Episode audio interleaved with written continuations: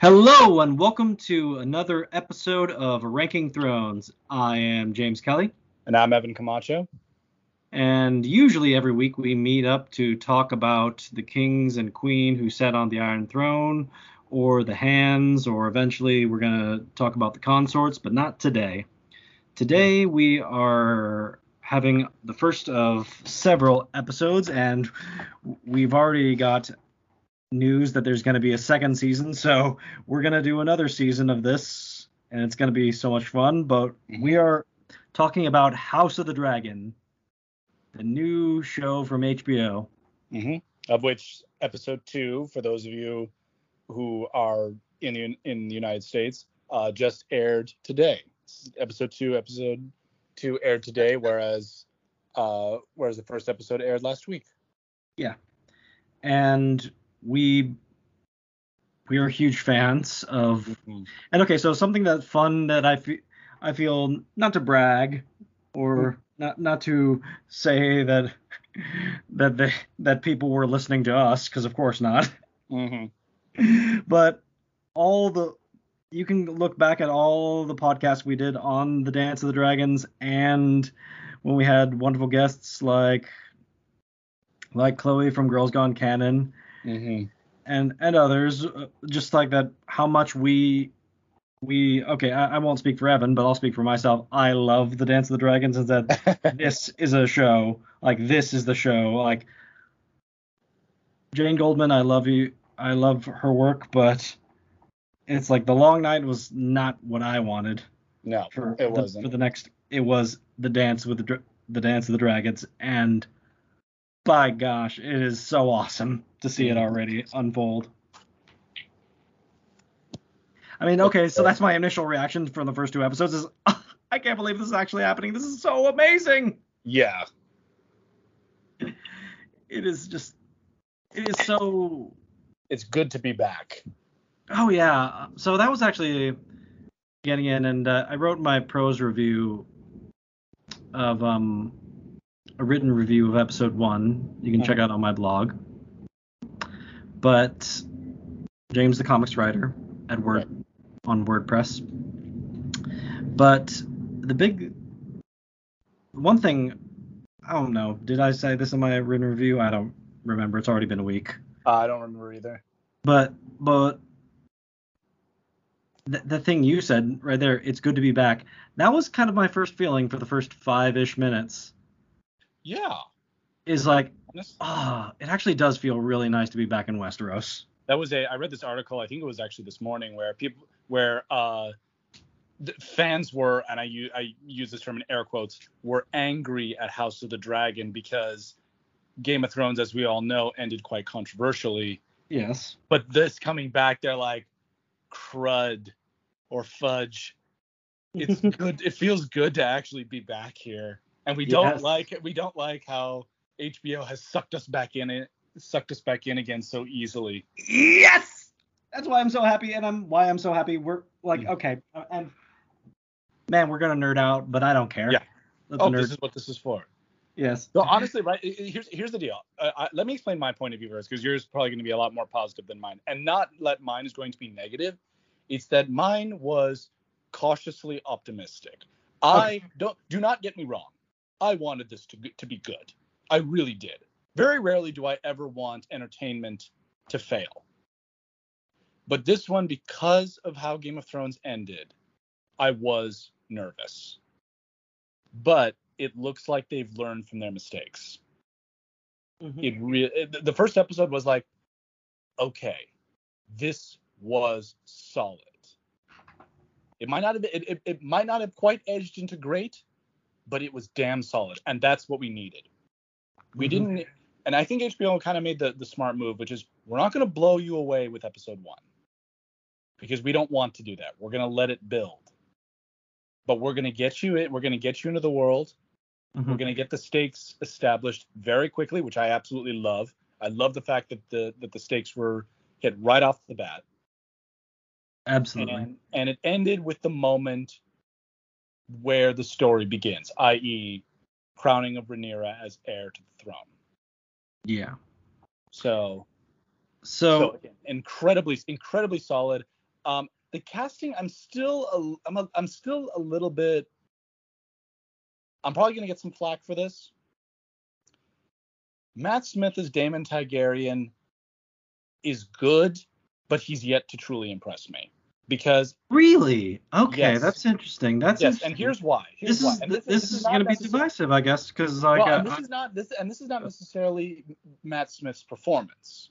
okay, This is how the character is written because I have a real problem. And by the way, Game of Thrones is incredibly guilty of this. By the way, uh, the the original series was incredibly guilty of this. By the way, they hype up these characters as they're the most dangerous men or women in in the world. They're the greatest strategists or they these great warriors. And the truth of the matter is, is that they don't actually deliver. They're kind of like Boba Fett. That's Uh. that's how I describe Daemon Targaryen right now. Daemon Targaryen is very Boba Fett like. He looks cool. He's got the look. He's very imposing. He's got the dragon. But is he actually doing anything that would categorize him as terrifying or dangerous? Mm, not really. Well, So- I I mean, uh, we, we can get. I don't know how deep we want to go into beat for beat for each of the episodes. Like, not I don't too, think we, not, not too we- deep, only because that's a lot of it's a lot of beats. It's a lot of beats. Yeah. But but really, th- I mean, I love I love uh, I love Rhys Ifan. I apologize if I'm pronouncing that name incorrectly. Um, as uh, sorry, I've got a I've got my little dog with me, Aw. and now he's gone off to he's gone off to explore. So I apologize for the background noise. But um, I love Rhys Ifan as uh, as Otto Hightower, very Tywin like. Yes, yes. So the one thing that the, the big thing that I said in my prose review, or Mhm. I, keep, I keep on using prose reviews just for my written review. I'll just use that, not Mhm. not as pretentious a term. Um, but for my written review, the big thing I said is, and one of the things of why I understand immediately, and look, I'm not gonna lie, I was, I always actually keep my expectations medium. Mhm. I'm always hopeful, but like I don't, I never let myself get too hyped up. I mean, I'm not, I'm not a little kid eagerly waiting for Revenge of the Sith and thinking about it nonstop for eight months. Right. Uh, I'm, I'm an adult now, and uh, and but well, at least in, Hmm. on paper, I hope so, but, but, I don't, I, I don't want to get my my hopes too high, but it was like the that first episode blew me away for like, okay, we're in safe hands.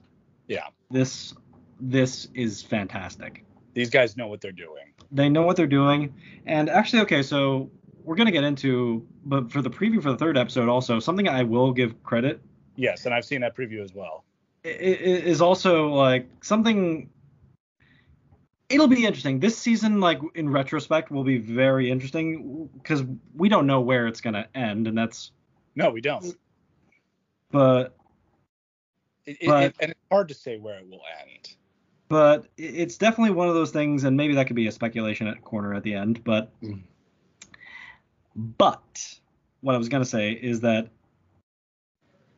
is that we already know from the previews that like um, Millie Alcock, I think her name is, Uh, yes.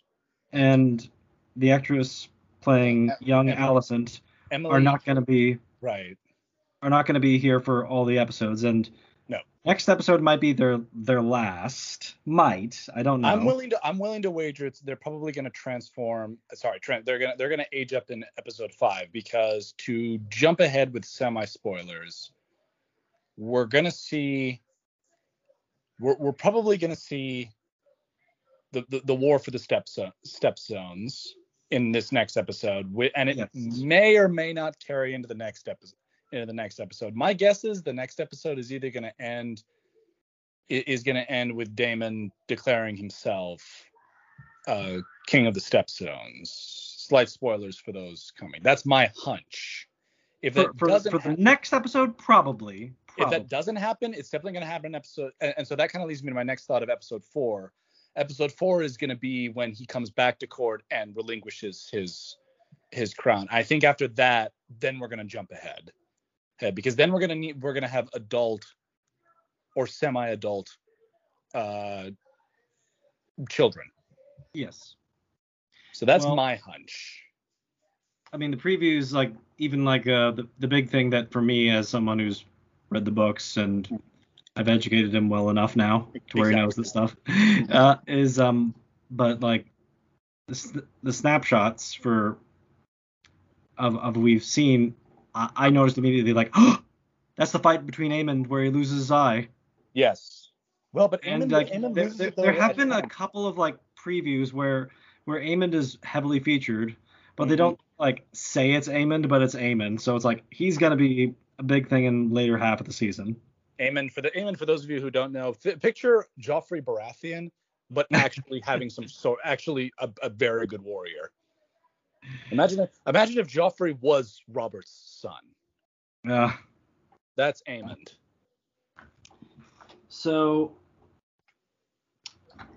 I mean, that's fun, fun to Mhm. speculate. And this is going to be a bit free flowing, but the big thing Well, I, I said for the theme of my written review, getting back to that, hmm is something that it, that was great and why I understand completely. It, it's that Michael Corleone thing of just when I thought I was out, they pulled me back in. Yep.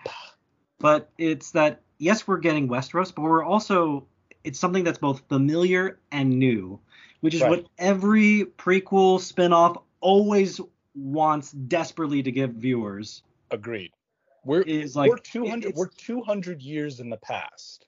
Yeah. Things are very different. Things are very different. There's landmarks. I mean, to, to put nitpicky, there's landmarks that aren't that haven't been built yet. Mhm. Um, there are and there are landmarks that are there that are going to later be torn down right. There's parts of Westeros that we're probably actually not even going to see in this series. To be perfectly honest, we're probably, probably not we're I probably mean, not we're probably not going to go to the wall. We're probably not even going to spend very much time in the north. Oh maybe second season a couple maybe episodes. maybe not but i don't think we're going to see the wall. I don't think we're going to see the wall. Um we're not going to see the iron, iron islands for some time. For some time. We might not even we might not even see dorne i don't even think we're going to see dorne either. Probably not. No. We probably won't Um, see these places so. So but in in in a roundabout way this also dodges a major issue that game of thrones had which was pacing issues especially as the story as the story started to follow more characters and we had to jump around all the time hmm we're focusing the action on a central storyline. So which also which also let's face it from a budget perspective makes things a lot easier too. Well, for now, we'll see. I mean, that is the one thing you put it, but uh, actually, I do, I do agree is that it's mostly in in King's Landing for now. mm-hmm. Now, so that so, I mean, this is obviously more like a season three onwards Game of Thrones budget. Yes. Well, I think you you put it beautifully that this was a the, the heirs of the heirs of the dragon episode one was a was a season one episode but with season five budget Yes, and which I, I think, I you, which, I think you hit yeah. the, which I think you hit the nail on the head there which is it's right because now they have the budget to be more ambitious to be more to to to to actually show as opposed to tell Uh, and also let's Yeah. face it the urgency in this season and at this time period is actually a lot higher than than it was during game of thrones because we kind of know that we're on a time limit here in the in in the sense of the story. And that's also the advantage of having a prequel is that uh, another another huge advantage that this show has over game of thrones quite frankly and i'm going to get some flack for this it's a completed story. We know how it's going to end. It's going to be a long ways coming but we know how this story will end. And yes, that's true, but at the same time, there's something, and something that I, I really do ad- admire Mhm. is, or or just am, am, am going to very much enjoy, is is how much this is what Mar, Mar the um, Ryan Condal and Miguel Sapochnik are working off of is Martin wrote a history book. Yes. And so history is as a historical fiction writer, Same. I can say say this with some confidence is is basically history is your outline Yeah. of history gives you all the events Right. and from the events you can pretty decently glean a bit about the characters Well, that's the that's what's but you, interesting but about. you don't I mean, really get the question that but but the histor- historian can never answer the question that everyone really wants which is why why do these people do these things why Mhm. what was going on in their head when they chose to do these things to be and that is the freedom that Ryan Condal and Miguel Sapochnik have so much to do go with exactly. and to be even more direct in, in drawing a parallel, they have a completed outline. yes. They have a complete outline. They know exactly where the show will go and and end. What point they'll choose to end it on is I don't know. I'm really excited to find out what it is. I have my own personal thoughts and feelings for where there's a perfect ending for this story, but that's just me hmm but this show is actually has more in common with his historical dramas like in terms Right. of the writing because it's it's akin to uh, that new wonderful show becoming elizabeth Yes. Um, Uh, just that you this has more in common. I, I will. I will. Starz has mastered the historical. no, seriously, they have. no they yeah have- I, I don't have disagree with you yeah they, histo- they found their niche and great. they have for found them their historical. th- They have mastered the historical. Uh, the, their historical stories. They have no less than four Tudor stories, basically. yeah and and and and you you put it quite elegant. I'm, I'm going to put it a slightly different way because again, as a historical writer myself, how, the biggest the biggest the trickiest part with history is how do you turn events into character decisions when you when you in retrospect don't actually have that much to go on Mhm. so and that and that and that i think they're embracing that freedom they're embracing the fact that really these really these characters are are talked about but because you're right we don't really see inside their heads it's a very it, it- how you interpret that can be can be one of 50 ways and so that's one of the things and so getting into the characters and Right. not necessarily the plot but but okay so well honest, honestly game of thrones is one of the few was one of the few works of fiction where the characters are the story oh yeah absolutely absolutely This is. Well, then why don't we? Well, well, let's let's start with the king. Let's Yes. Start with the, let's start with the king. So, okay, that's part of the big thing. One of the big, more more uh, attention grabbing posts from George R. R. Martin and his not a blog Mm-hmm. was he he said of all the people in in the cast for House of the Dragon, he went out to say that I like King Vis I like Paddy Considine's King Viserys more than I than the book version. Yes. And two episodes in, just for the first episode, I knew like he's right, and two second episode has confirmed it. Yes, Mhm. yes, yes, I, I I completely agree. Viserys, I mean, listen to our episode on Viserys. Yes. And I- it's I quite don't- big one. It's a big one.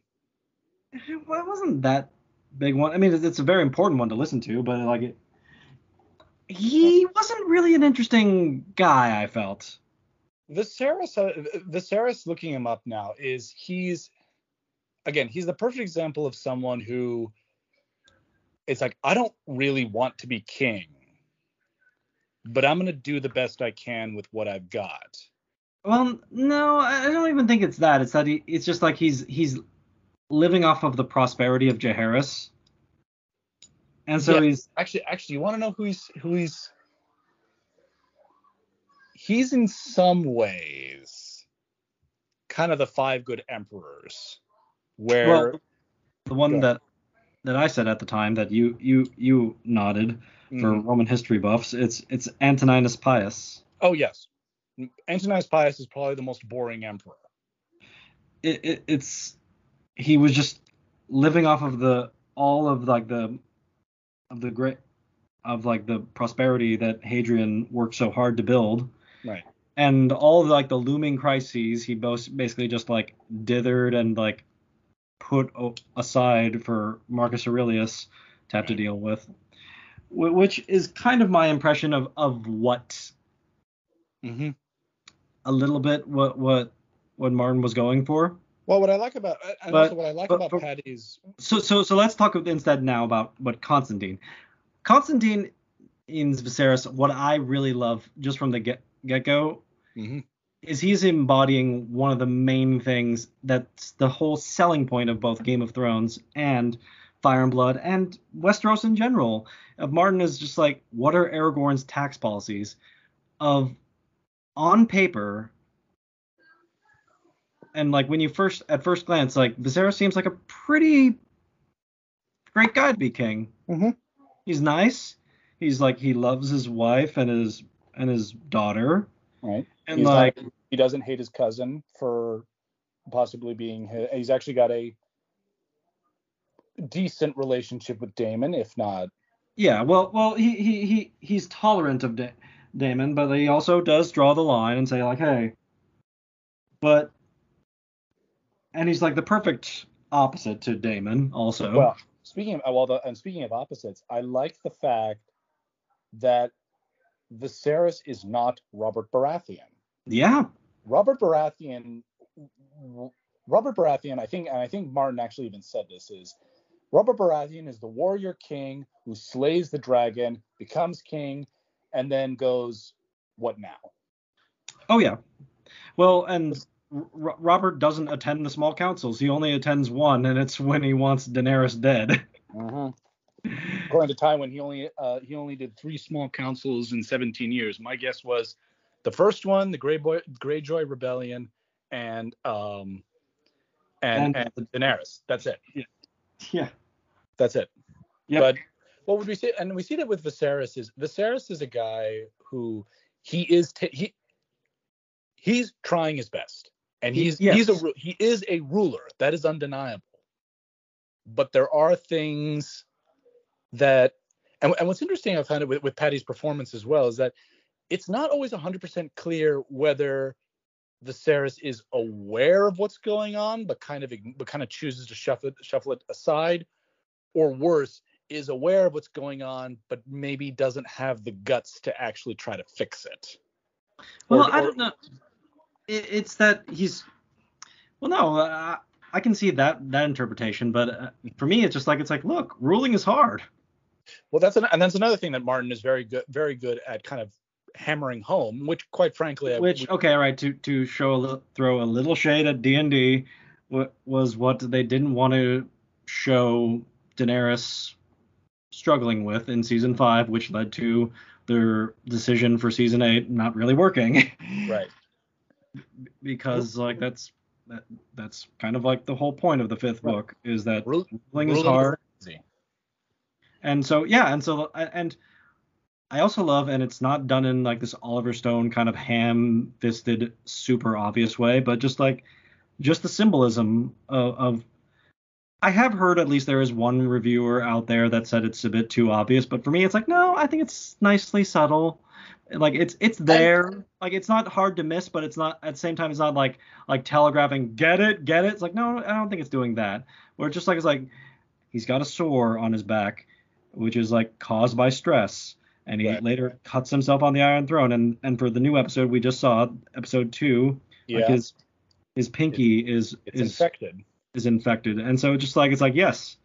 Like it's it's ruling is hard and it's affecting his body as much as it's affecting like his decision making hmm Well, and even that goes even right back to the book where Aegon himself, Aegon the First himself, was like, "No, this chair is not supposed to be comfortable because uh, being at the top is not. You should not feel safe. You should Mhm. not feel invincible." And that's actually a huge aspect. Oh. I think that Well, that's a, and that's a huge aspect. I think it's a very large theme that's probably going to come across in this series a lot better than it's going to come across in Game of Thrones, which is not only is ruling hard, just because you got to the top, and however many people may want to be at the top, hmm actually staying there Yeah. is not easy. hmm and it's and you're gonna have a lot of if not a lot of blood on your hands you're gonna have a lot of dirt on your hands Yeah. so so Oh, and, absolutely. and, and sometimes in the case of Viserys you can see very clearly he does not want blood on his hands.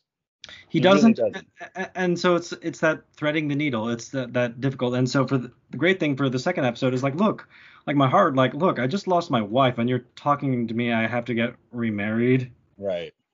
And at the same Well, time he, it's like and he's falling for alicent. Which in a roundabout way when we, we which actually brings a good transition to talk about talk about our Tywin yes as Otto So- Hightower. So Otto is very much a political animal. yes so i But love Go ahead.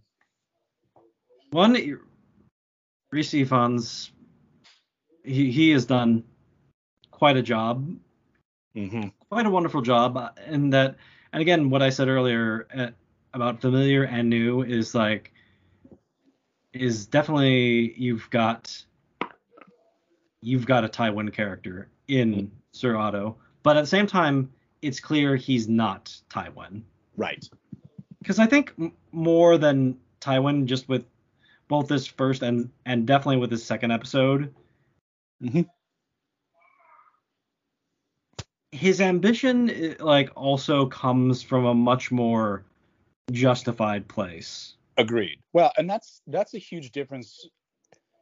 Cold as this may sound, when in the first episode, and I can't remember what scene it was. It might have been one of his first scenes or one of his second ones, but I remember him saying, I remember Otto telling Viserys that something needed to be done about an heir. Mm-hmm. and really and, and actually honestly i could see the interpretation of otto not being a sense of let it be me or let it be someone else. It's no we need it to be someone because this is a problem. I'm aware and it's like i'm aware that you are mourning. I'm aware that you are in a lot of pain but this Yes. has to get done quickly. We it's like do we really want to get, let this spiral out of control? So it's almost Well- like this and he's also he's filling in that that necessary role of always like with with which is like the good thing and like and the presenting that the coldness that is necessary for being hand of the king is like the is like the king the king shits and the hand wipes yeah and that's kind of what that's kind of what Otto is doing. and that, and that's what unfortunately is the business is like business is ugly Mm-hmm. and it's it's you may have a Henry VIII but you also need a Thomas Cromwell Right. Well, although and Otto- neither of and those is exactly a great model of kingship but even so No. of just Well, that, that is that you need you need that kind of like more political hack.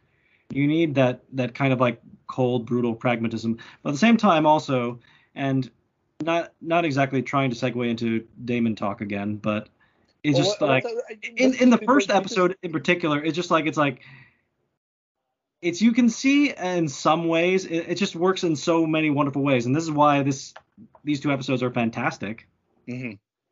if you ask me, uh, is that is that it it works both ways. If you can see it as just pure jealousy and like vying for power, Right. but on the other hand, it's just like it's like no, I kind of get it. It's like one's like one. No, the realm needs stability. That's why you need an heir. Period. Right. Is the continuity of government. Right. But number two is just like it's like, have you seen your brother? Yeah, I know technically it was like I don't care about the rule. Yes, the rules like I cannot like this. Th- it's like this- this is going to this is going to end poorly. I And just like him, how. him, him, him, him declaring and great deep lore reference, both times in the first episode, there's these wonderful oblique references to Maegor, and that's all they say. They don't even say Maegor the Cruel. They just say Maegor. But just like invoking his name is like invoking the name of Hitler, where it's just like it's like this is this is a nightmare. Right. To, to put it in, to put it in perspective, Maegor the Cruel is Hitler plus Genghis Khan. Yeah. So that should put you on the level of destructiveness. So, And so I think at the same time, and this is something watching the first episode another time, was Mhm. that I think I read that wrong, but at the same time, Viserys kind of assesses his brother in a way that even in Daemon in, in, in the dark will like smiles and thinks like, yeah, I think you're right. It's like he says like, look, I know my brother. He actually doesn't have the patience to be king, right. and like he smirks at that. Well, but and now actually this is an excellent opportunity to jump into some Daemon talk. That scene where Viserys But- is sitting on the Iron Throne with in the first episode, Oh, holding yeah. on to Blackfyre, and Daemon comes in and then gets thrown out of court.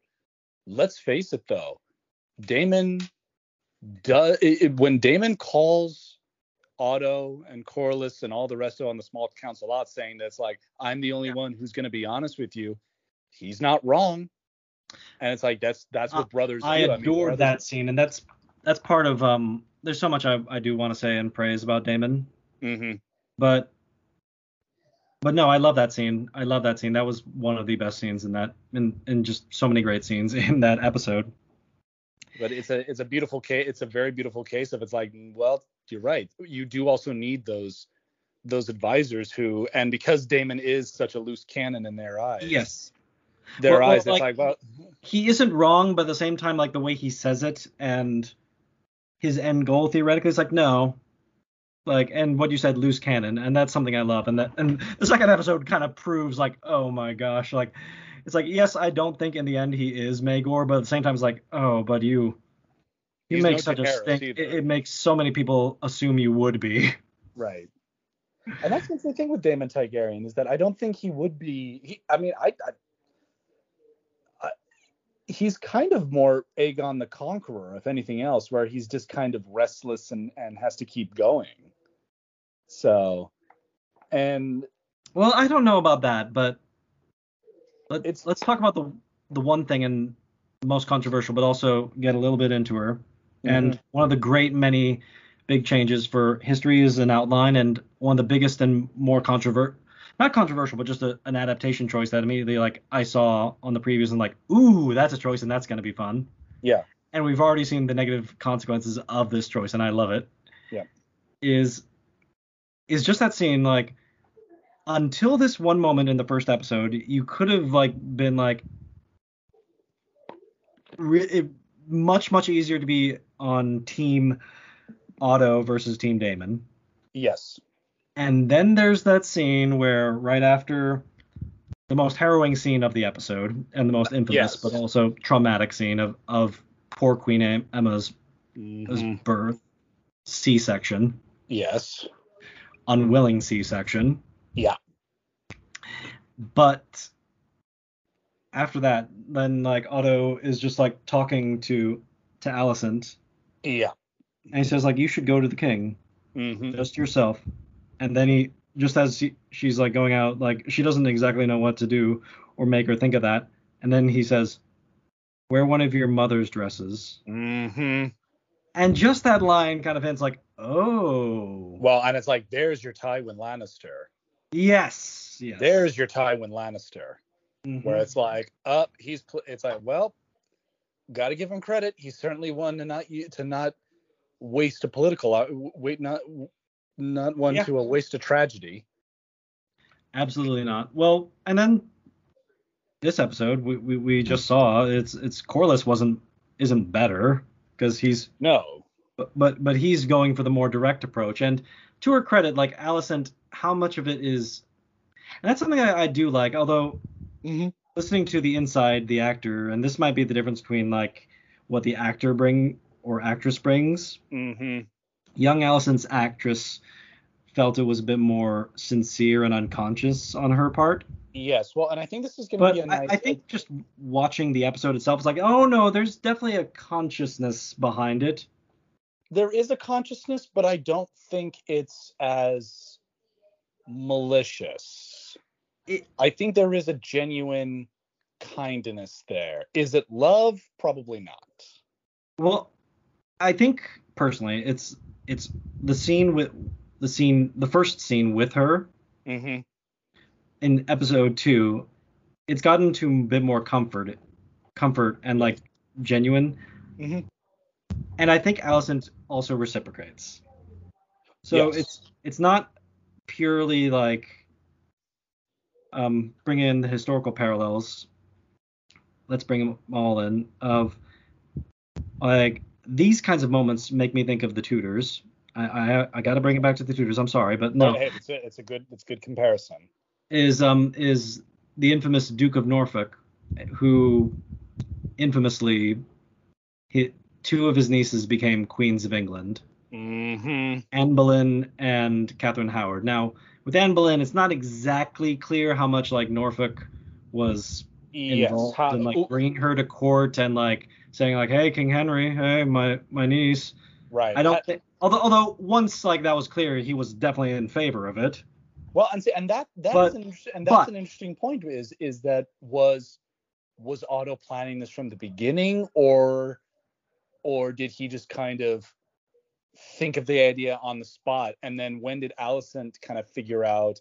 Because I don't think in the first episode, I don't think she was really aware of what her purpose was, per se. Or- yeah, or what her father, like she.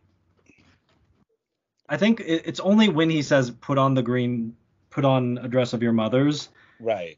that that that she slowly gets like, oh, there might be more of a ulterior motive here.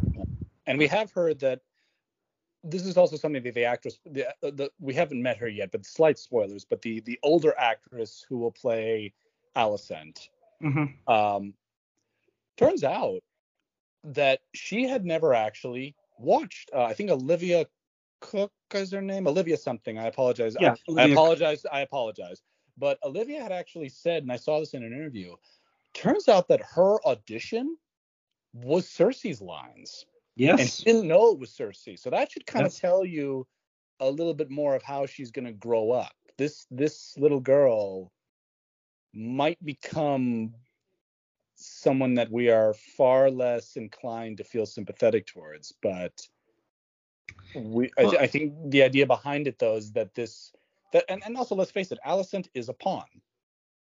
Well, at this point, yes, but I I also, but getting into the contro, or not controversial, but just like um, the, the fun ideas behind Mhm. it, is that to have in this in this episode in particular for episode two, switching to episode two Mm-hmm. a little bit, but we're, doing free, flow and just character by character, I guess. Right. Is at the same time, even though it's becoming genuine, I feel for her, for her and Viserys. At the same time,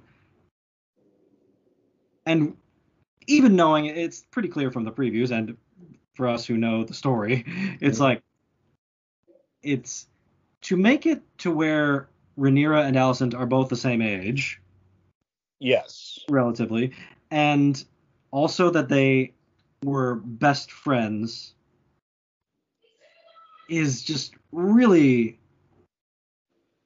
really just an extra layer of juicy and scandal and so drama and wonderful, wonderful. I love it. Right, which, And which we'd like, like to point really- out that in in Fire and Blood there is no indication that Rhaenyra and Alicent had really any type of relationship. Oh no, like Alicent is older than her by like 13 years. Right.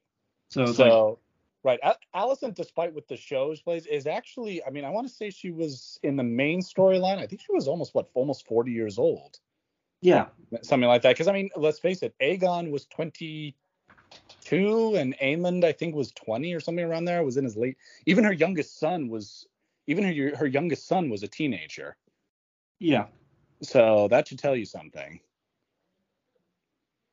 They I mean, age iron- characters. Iron- ironically, ironically, Lena Headey's age during playing Cersei would actually be more accurate. hmm So, So, so again, what, So what- but So- but, also- but, but, but the scene that like and, and getting into the human drama from Mhm. for me is like and this is just the fun of art honestly Mhm. and and how you interpret things but I think that moment with her trying to instruct Rhaenyra on on praying and grieving for her mother Yes. is sincere.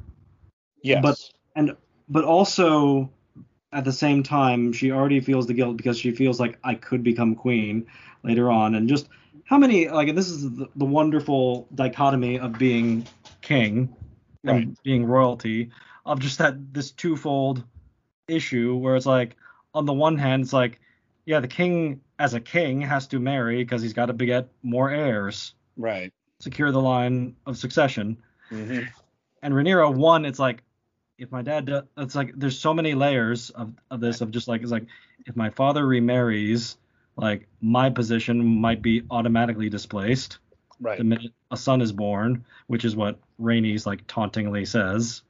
By the way, I I love Rhaenys. Rainey Rhaenys is our Olenna.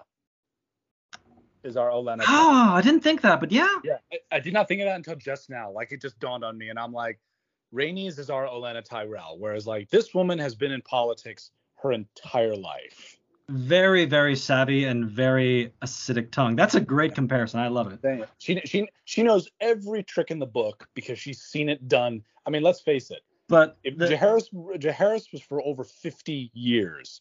Rhaenys was there for quite a bit of it. She knows Yep. every trick in the book. and but uh, I think the also the difference and why it's different from Olenna is that Olenna was just like a great lady. Yes, a grand Like, dame. she, she, she was um a lady uh, uh married to one of the Lord Paramounts right. of uh, of the Westeros. This was a woman who could have been queen, and oh, and uh, okay, so great adaptation choices. I love. hmm Just like forget Laenor, let's make it. It's between Viserys and Rhaenys. Just make it simple, and also Uh, just to- yes.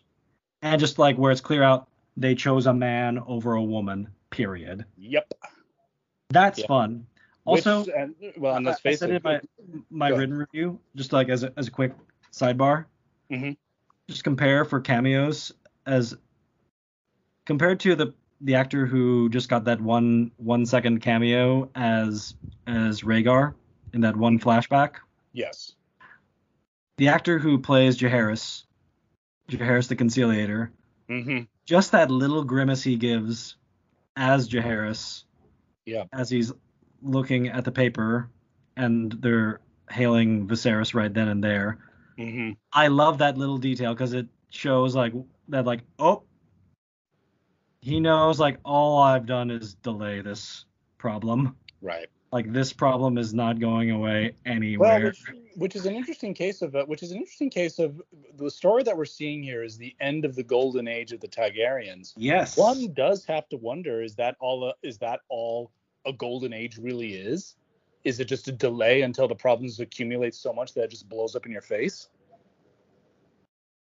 it- it's it's interesting. Well, well, it's just like it's that you said earlier compared to to Game of Thrones, there's urgency. I would say almost the reverse of just like this is, and what I like is that th- is that is so far this is all slow build.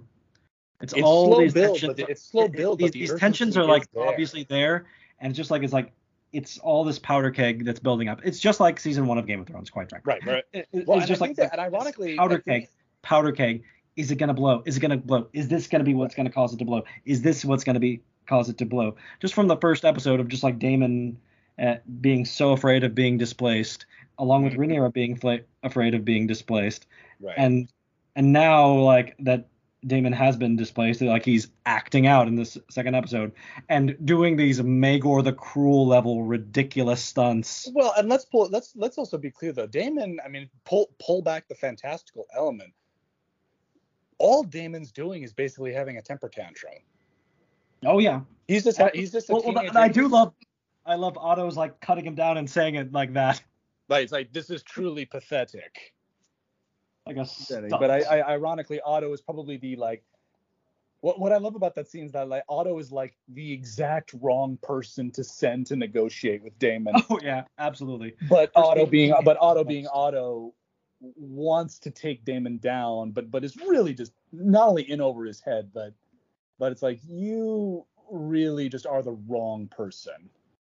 Or the, the wrong person. I mean, I, Corlys is probably the better person to send, but I mean, Rhaena, Rhaenyra did the smart thing, which is no, you're gonna. It's like no, she did it herself. And I love the fact that Daemon turns around and he tosses the egg to her as if it was nothing. Mm-hmm. But and so okay, let, us talk a little bit then about M- Millie Alcock and mm-hmm. Rhaenyra, mm-hmm.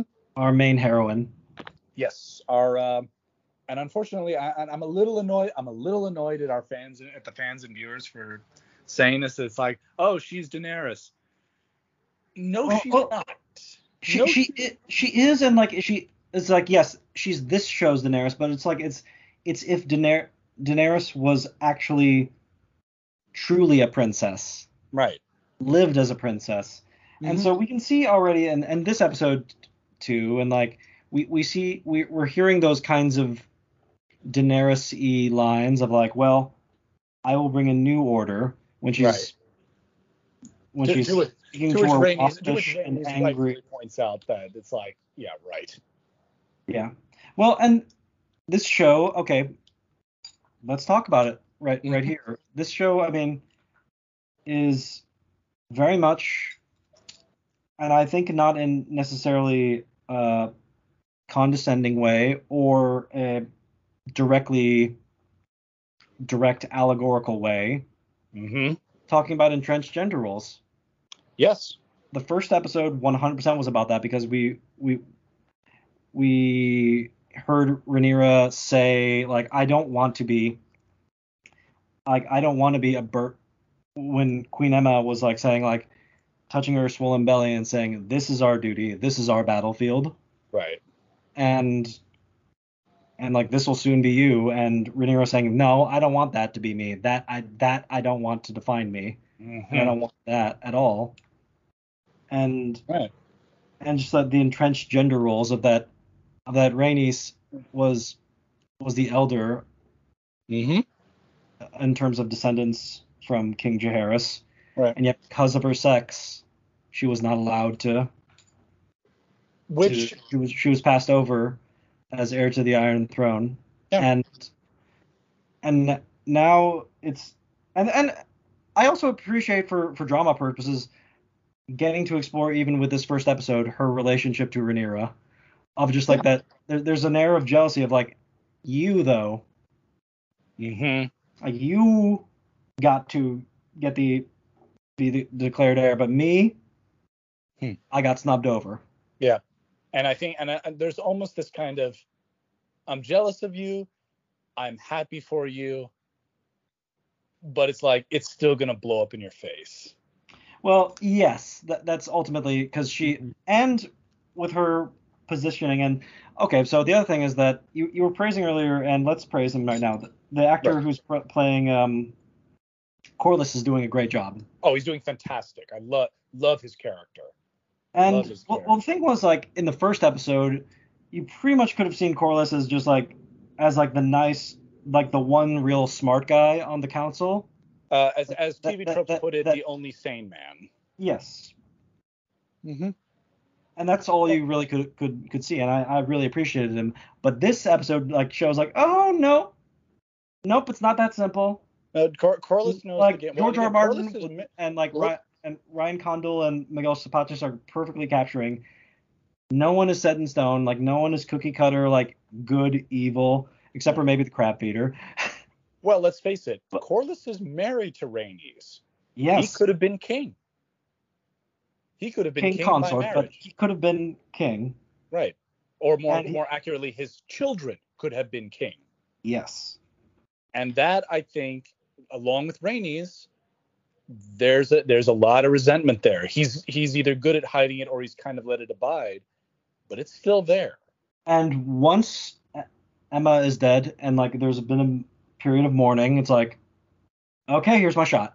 Right. He he takes a shot, and in in a weird way, he's kind of. It's a little bit like Ned Stark, where Ned Stark Ned Stark has honor, but he's got he's got no subtlety when it comes to politics. Corlys is perhaps Corlys perhaps may not have as have as much subtlety, may not have very much subtlety either. hmm but he's still playing the game. And as we put with the and as the final scene of episode two is, he's willing to he- he's willing to go behind people's back because unlike because unlike Robert, Viserys does not really have the option to alienate Corlys too much. No. Well, it's just like it's it's just like that that that Tywin Lannister. And okay, so one thing's also for familiar and different, or, uh, Yeah. and just praise it earlier. You were mentioning earlier the Starks, and but also La- Lannisters. While we're at it, like Right. we're probably not going to see much of them, and we, No. Where we will, they they won't be, I think, big big characters. Right. Well, that and that's the uh, there's And, and is that is that this is something that is very true of history of like the history of England, history of playing places is that yes, the royal family doesn't change that often, but the Mhm. families around that are big Yes. at the moment. And so rather than the Starks and the Lannisters, we've got the Hightowers and the Velaryons, and the description of House Velaryon and and Corlys priding himself as a self-made lord, which is both true and isn't true. Right. True. that's kind of half true. Well, to bring it back in many ways, the Velaryons are actually quite Lannister-like, and Corlys Velaryon is actually also, in a in a way, quite Tywin-like, in the sense Yes. that the what the modern perception of House Velaryon and House Lannister has been built by its patriarch, by its Mhm. current patriarch. And yes, he's a great patriarch. He and he he he made To, House to Velaryon into something so much greater than what it was when he when he was born into it. right. and he forged it himself. And so, but at the same time, it's like there is that little hint, uh, not not even little. What am I saying? Of just like saying like that that the, this current issue on the stepstones is like, yes, it's, it's mostly a problem for him. Right. It's a problem for him, and like it will diminish him. It's like Right. something that's yes, it's probably in the long run an issue for Westeros, but it's more an issue for him. well, it's it's my problem right now. And in a weird way, I think Corlys is almost saying, d- d- in, in a bizarre way, it's like, do I have your permission to take care of this my way? And all he really wants is Viserys to say, say, go handle it, go handle, go handle it. I won't ask questions. And unfortunately, Viserys, being Viserys, can't give him that. Well, because it's escalation, and it's like, well, Right. wait a minute, I don't want to go to war with the free cities. Right. Well, because and, and then the worst thing, and because Viserys is, and rightfully so, as we see by the end of the episode, you start a war, you're gonna drag Daemon into this, and, da- Yeah. and Daemon is a deadly, it, Daemon is a wartime prince. Mm hmm So And so, all these great dimensions, but also hmm. no, Viserys also comes up with a really good justification, hmm. and, and like his his confrontation with, because on paper, and like the great scene of one of the many characters who's gonna hopefully start to shine through. oh who- who was almost invisible, but I don't know if you were gonna think of this, but but Lord Lord Strong, oh yes, the strong. who just who just like basically just muttered something in the first episode, now finally is given like a chance to really give like a, a monologue saying like, look, Your Grace, yes, Laena Velaryon is the right choice. Right. Like he's he it's it's both such a strong alliance and also you don't want to make him an enemy of him. right. Don't piss him off. But that, but then like I, I do love his justification at the end. It's like I'm your king. It's him getting a little bit Targaryen and saying like yeah, yeah, like yes, like you you are very like distinct presence. But you know what? I'm the king. Right. Well, who who said who, was it? Otto that actually said. Oh, Otto said it. He said, um, a, a, a place at the table does not make you an equal, Yes. or something like something like that. And unfortunately, that's the reality of it. Corlys Velaryon is not king. No. He's very powerful, but he's not king, and he No. doesn't he doesn't actually have the legal right to just go out and do something, do something. And- And uh, and he's not Daemon Targaryen. No. And also okay to praise blocking. Mm-hmm. something I I automatically picked up on is just like with with Ty with Tyrion in season three Mm-hmm. Where do the members of the small council sit? Yep. There's notably Daemon. Oh no, Daemon sits next to the king, as does Sir Otto. They sit closest. Right. Corlys sits across from him, Mm-hmm. Yes. literally face to face, as though he were the opposition, It's like if you're if you're gonna talk to me, you're gonna look look me right in the eye and do it. but also as like almost opposing and rather than as a friend. Mm-hmm. and that's just great. And okay, th- again, this is the difference from the books. Like Corlys is not a member of the small council; he quits the small council Yeah. in protest to Rhaenys not get, being heir to the Iron Throne. So Which he's not I- on the council for, for, for, for, for decades. Oh yeah. So so so having him here and just being this presence of both being the sane man, but also having just like Otto, these like on the surface he seems like a decent dude, but like actually, oh, I don't know. Yeah, I think you're actually There's he's actually very ambitious. Well, what I and, and what I like about that is that because this is the this is our first time, and let's face it, no one in this story we've met before. So we're getting slow introductions, which is actually very which is very, very wise. Yes. Th- And Well- that's that's that's how you introduce it with the shows. You need they've got stuff that's called establishing character moment. The establishing character moment doesn't have to be in their first appearance. No. Well, and that well, that's also part of the human nature, and that's also is that some characters may not like appear at first glance to be much, but then just give them time Mhm. and give them their moment, and they might show a bit more about themselves, exactly. reveal So more about themselves. And also another advantage that this show has is because it's a very centralized show, our cast is not colossal yet. Yeah. It will get bigger, but it's not very big yet. No. In fact, come to think of it, did we, other than the crab feeder, and even then, that's not much of a character right now. I don't think we actually introduced any new characters in this second episode. Which is Well, bit- which- Well, okay, but but at the same time, like little Laena Velaryon got got a scene where she actually got to well, talk. we had s- right, but we had we had seen her, albeit extremely briefly, but we kind of knew who she was. Yeah, but yes, I know exactly what you mean by that. But yeah, other than the crap beater, no. Hmm. And, and, Well, and that's that's good. fine. S- slow, That's slow build up, slow build up, my slow friend. Slow build up. It's so very, very build up. So so far, I mean, honestly, this show is incredibly solid right now. I think so too. It's it's a really rock solid in, intro and honestly, okay. So the one thing I'll say is like second episode is honestly much more of a, of like the pilot needs to have something to hook you in. which they did with the tournament. The, The tournament, tournament? and, and the birth. That was Yes. that was our hooking point. Which I oh speaking of which speaking of characters that we um that that our our viewers who don't know the story keep an eye on that Sir Criston Cole. Yes, yeah, He's it's gonna a be- very good gonna- subtle build up for him. He's gonna become quite the character. yes, so- he is. Yes, he is. And I like how just quietly they're they're doing it with him. Mm-hmm. Well, just, it's, he's there, but he's not like yeah. it's like what have, what have we started with? The fact that he beat Daemon Targaryen. He caused Daemon Targaryen to yield. Yes. And that's also very a little bit inspired, I feel, by uh, the Hedge Knight of just Daemon getting a bit too overconfident that he doesn't pay attention to his opponent. Yep. His opponent gets the better of him. seems So, to be a seems to be a running theme with the Targaryens. Uh, oh, when it- absolutely. when it comes to war. the where it's Well, like, not just- don't take Not just that, but like that that's their character. right. And uh,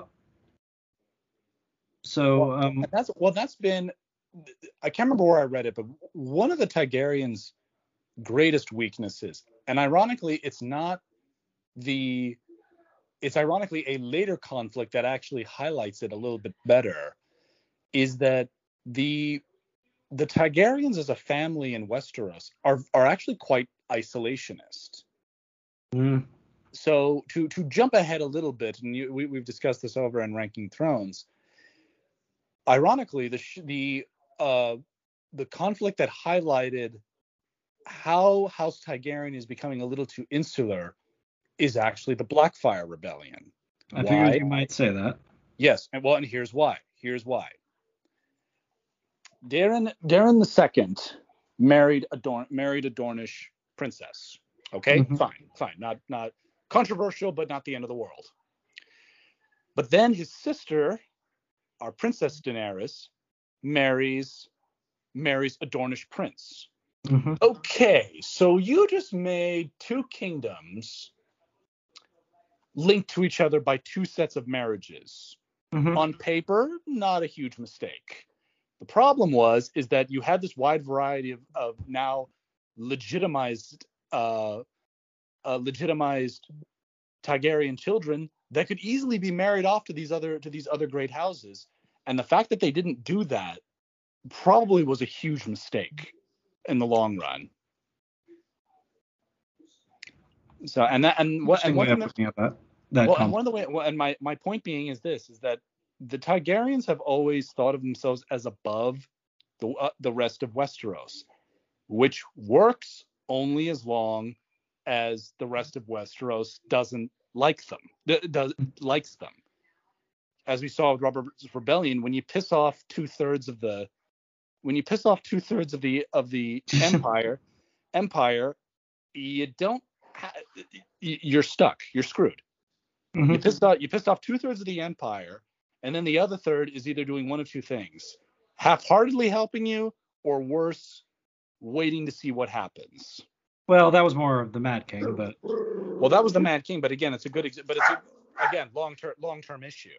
Yeah. It, the long-term issue is that again, th- this desire for the Targaryens not to branch out can occasionally be a mistake, and not understanding the culture of Westeros is a huge problem.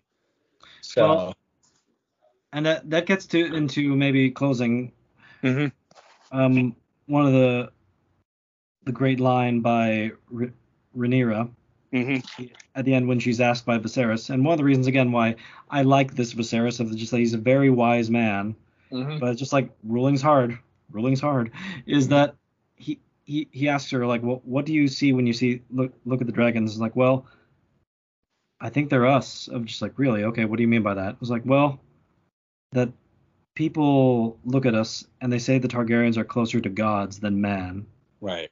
but it's only really the dragons that make us that. Without them, we are just like everyone else. Yep. And Viserys not only says that, like, yeah, that's that's the right answer. Is that look,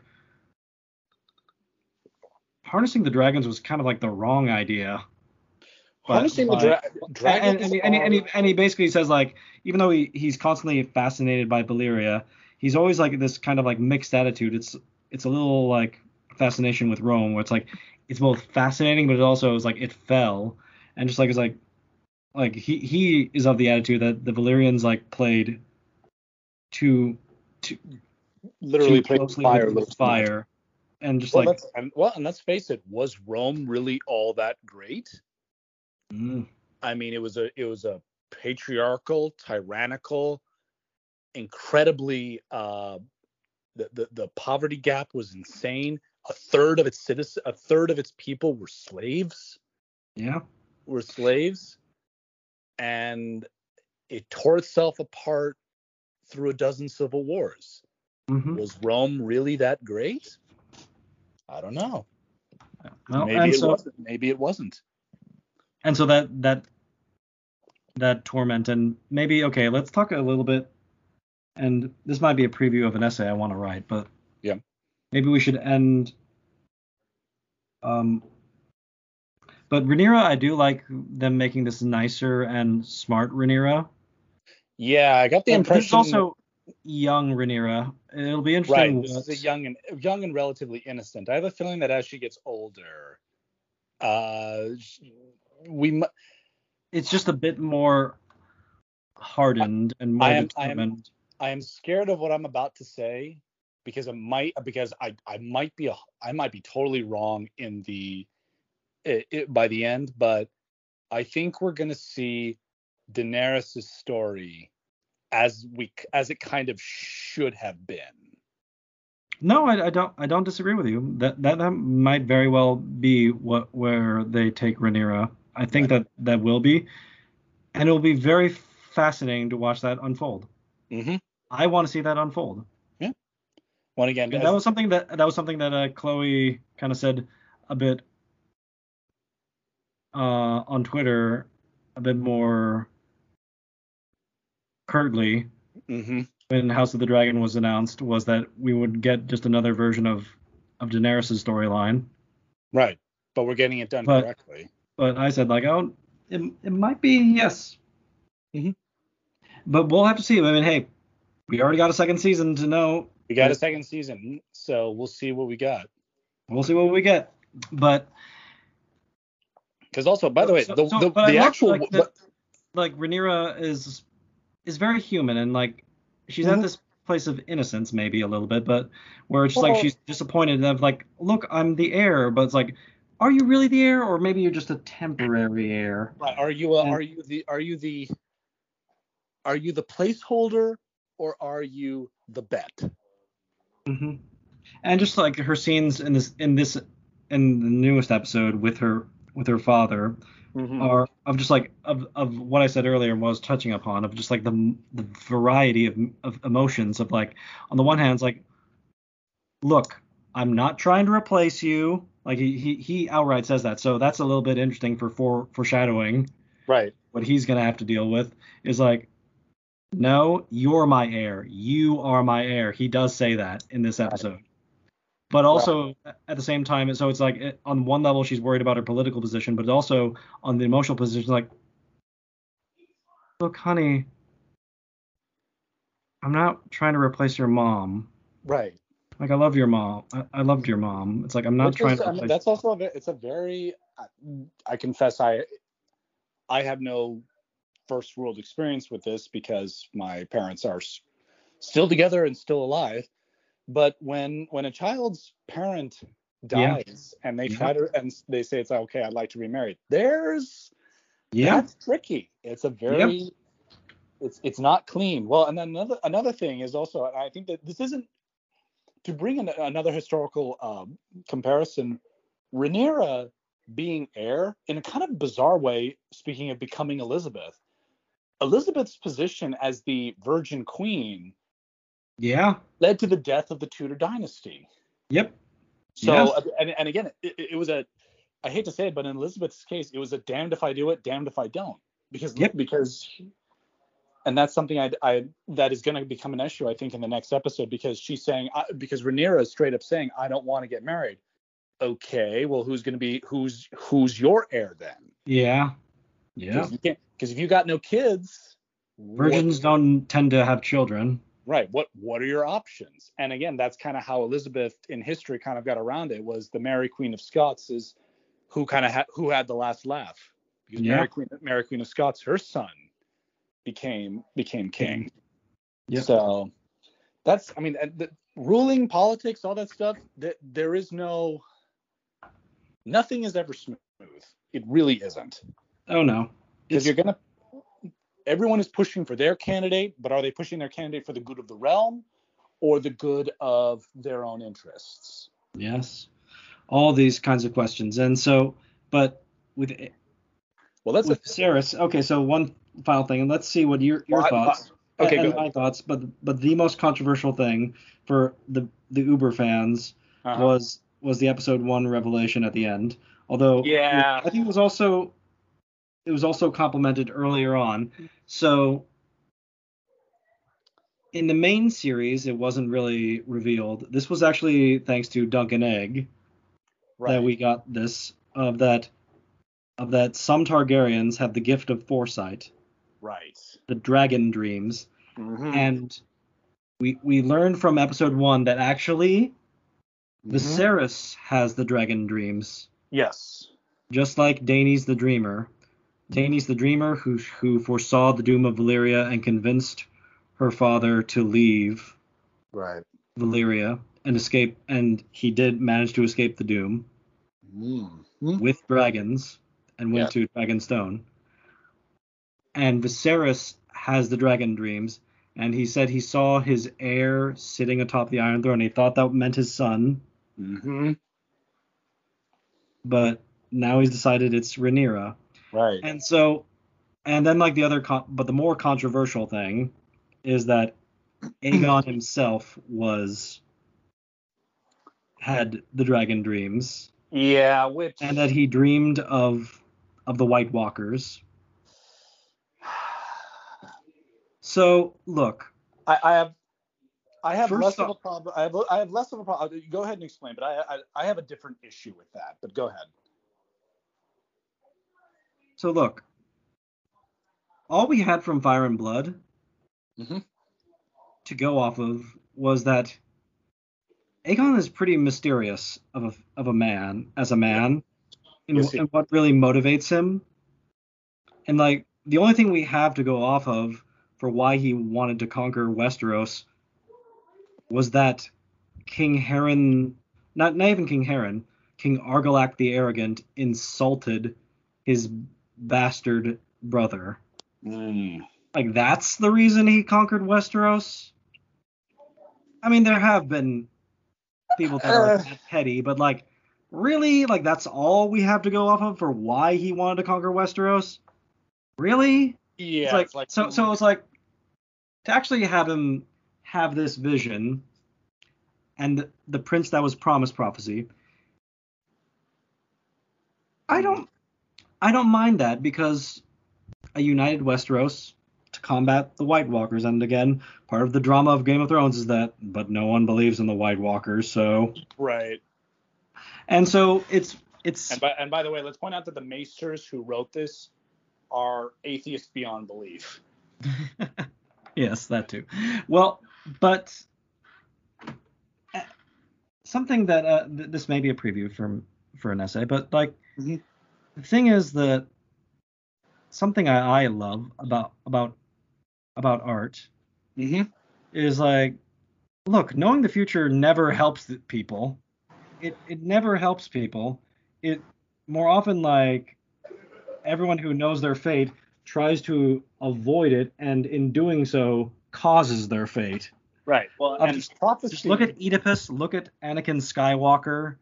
It's it's easy tragedy, and within the lore of A Song of Ice and Fire, within what George R. R. Martin has done, he Mhm. has shown time and time again that one these prophecies are so ambiguous Yes. and and in trying to live up to these prophecies Mm-hmm. it may end up destroying these people of that Right. in the hedge knight we saw that that Maekar's eldest son Daeron the Mhm. dragon dreams are a torment to him he drinks himself to death with like the this knowledge of the future Right. Well, and even and Rhaegar, and poor he- poor Daemon the second Blackfyre, he gets these dragon dreams and it convinces him a dragon is gonna hatch at White Walls, and he takes that literally of like, oh, I'll get a dragon egg, I'll it'll hatch, I'll be the Mm. first person to wield a dragon in century, Right.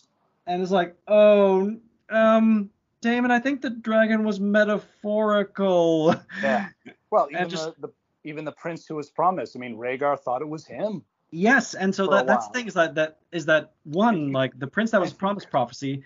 What is that? It, the prince that was promised prophecy, like it's so wonderful that that Aegon I think knew it because honestly it's like, oh, he doomed his own dynasty. Even by creating his dynasty, he doomed his dynasty because the prince that was promised prophecy is what is what convinces Jaehaerys II Right. to force his his son and daughter to marry just because he's like, well, the prince that was promised must be pure Targaryen, right? It's like, Mhm. how do you know that? You Right. don't know that. Well, my And and, my like- per, and my personal favorite is the it's the prince that was promised. They never said anything about the prince that was promised living past the crisis either. So So, so many things, and just like I was like, well, is prince like male? It's like, well, it's High Valyrian. Is that a gender neutral term? All these kinds of things. It's just like the prince that was promised, and like Rhaegar is just like one. He decides at one point that he must be the prince that was promised, right. and just up and decides I'll be a warrior then. And then when he eventually decides, huh, I guess I'm not. Well, then Right. I'm just gonna the one make a new the time Aegon. try- the one time he tries to live up to being that warrior, he gets his he literally gets his chest caved in. Yeah. Well, it's not just that. It's also that he he then like convinces himself, well, okay, huh. So the prince, I'm not the prince I was promised. It's my son by Elia, Aegon. Right. And well then, okay, Aegon.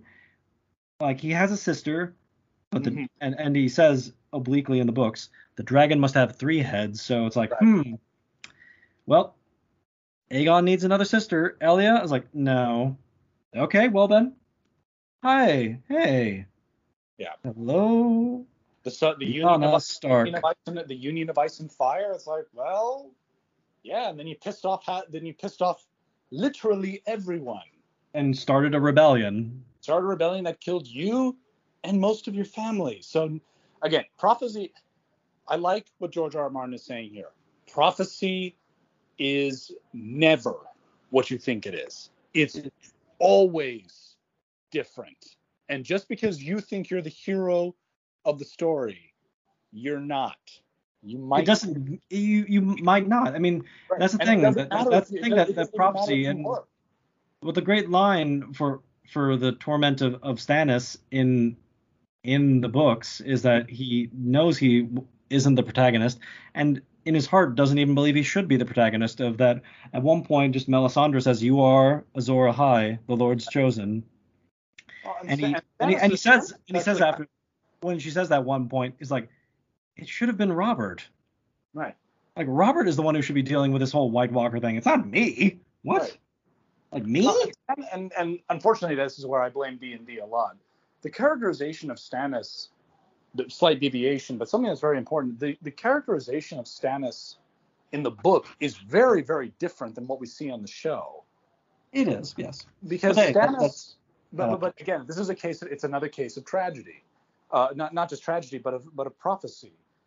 Stannis also doesn't buy that that all this like it's like all the Lord of Light thing is like he's like I'm doing it is like I'm doing this so that I can be king, and I don't want to I don't want to be king for power.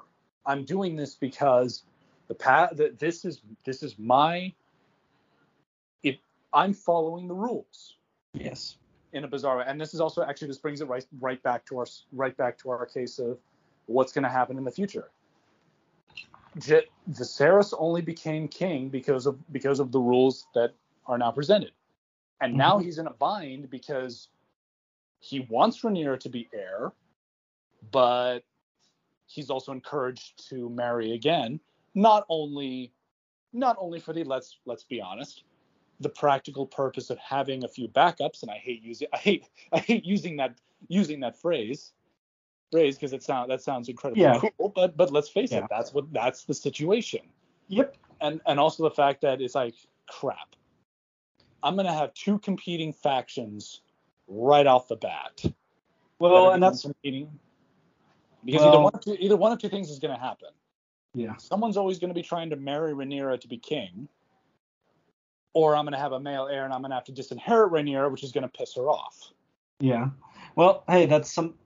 I mean, I love what you said about Olenna. That, that's Mhm. like, yeah, Rhaenys is, is this Olenna. That's great. Yeah. That is so such a great observation. Mhm. I might I might steal that from you Yeah.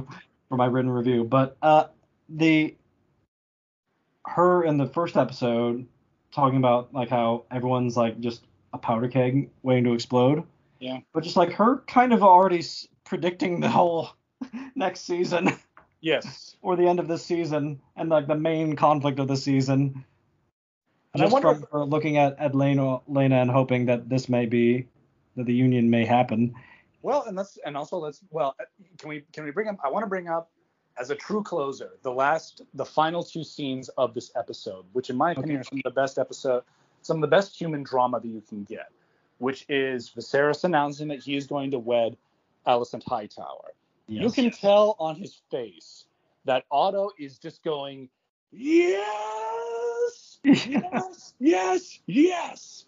My Yeah. grandson will be king, and I will rule. And Corlys just exploding. Yeah. at first being just as eager, and then he stands up and walks out without saying a word, and goes to the one person that he can negotiate ambitious terms with, Daemon Yeah. Targaryen. Well, not without a word. He he says like how he his daughter is more fit, Right. but But he just stands up and walks out yeah, in complete in complete protest. yeah, So And you can see on his face that really, and you can see right away though that marrying Alicent was probably a mistake. Well, it probably wasn't the best move, but I think. I Well, think We'll, we'll see in later episodes because we know where the story is going how Viserys will try to correct that mistake. And as a preview for the next episode, I think we're going to see him Mm. trying to correct that mistake and how that's gonna. well, and Otto Otto jumping right into it and saying "Eh, it's like the path is the path is clear. Aegon will be king. Yep. And it's like no, it's like this is gonna end in a complete disaster. Yeah. But I mean, also one thing that this show also does of, is doing a better job of, ironically, than Game of Thrones is once you have a taste of power, it's addictive. Oh well. Yeah. They always want more, or they don't want to lose it. So, I am, I'm still a little cautious, but so far they're doing extreme. I, I, I, I am happy and satisfied with where the show is going. I I'm love the. completely hooked. I'm completely hooked. I, I, I didn't love the second episode as much as the first, but that's just because um, the, the first was like it's such a well, the first one, the first one, was fresh air and just wonderful intro. Second episode was much more of a of like a fun like okay now we know what the world is we know the players and it's a great Right. Well, jumping off getting- building up and we are we, we got in the second episode what made Game of Thrones great. The political scheming and the Oh, yeah. relationships. absolutely well no I, I love that all that stuff so I'm not complaining at all it's like no this was a great episode Mm-hmm. Well, the So- super and, and, and can we can we also point a little bit with the with the super the supernatural aspect of game of Game of Thrones that kind of took over. I want to say about midway through season six. The problem with that was that it changed the genre of the show, and that's dangerous when you're so far in. E- well I mean there's always there always was a fantasy creep in the show There was there was the fantasy, creep, but when it became when it changed from a political from a medieval political thriller to a true fantasy show, uh, Nero, it it did become a very different show. Yeah. Well, I would I would say season six was like the last time where you you had more of the Mm-hmm. political f- Right. fantasy show because Battle of the Bastards and Right. and um, the Light of the Seven. Which also by the which also by the way we are I think due to a higher budget quite frankly we are getting the spectacle, and it and what they're what they're doing now that they're sprinkling it. Yeah, We're not gonna absolutely. We will get that's what I dragon. We will get dragon on dragon battles. Rest assured, everybody. We will even get. We'll even get real battles. Probably, if not in the next episode, then in episode four. We'll see. But but no, uh, I mean just for the for, for the second episode, just that that seeing Caraxes and then seeing Mm. Syrax Right. and just like ooh and that, again the, what i'm saying is like this this is slow build up and wonderful slow build up of just this of just all these powder kegs Nero. the pot is, is starting to boil but it's not it's not boiling yet but there are bubbles. Not bubbles there yet. It's like you can you can see you can see where you can see problems that are starting to pop up, and it's like this is all gonna blow up. I don't know Mhm. when, but it's gonna blow. is it it's gonna and i do love okay all right last thing maybe mm-hmm. although we, we, we We've said last wanna talk about time now. Okay, then I'll, I'll end it with that. That is wonderful. Yeah. So great to talk to you about this, and as always, we look forward to the next episode. absolutely. See you then. See you then.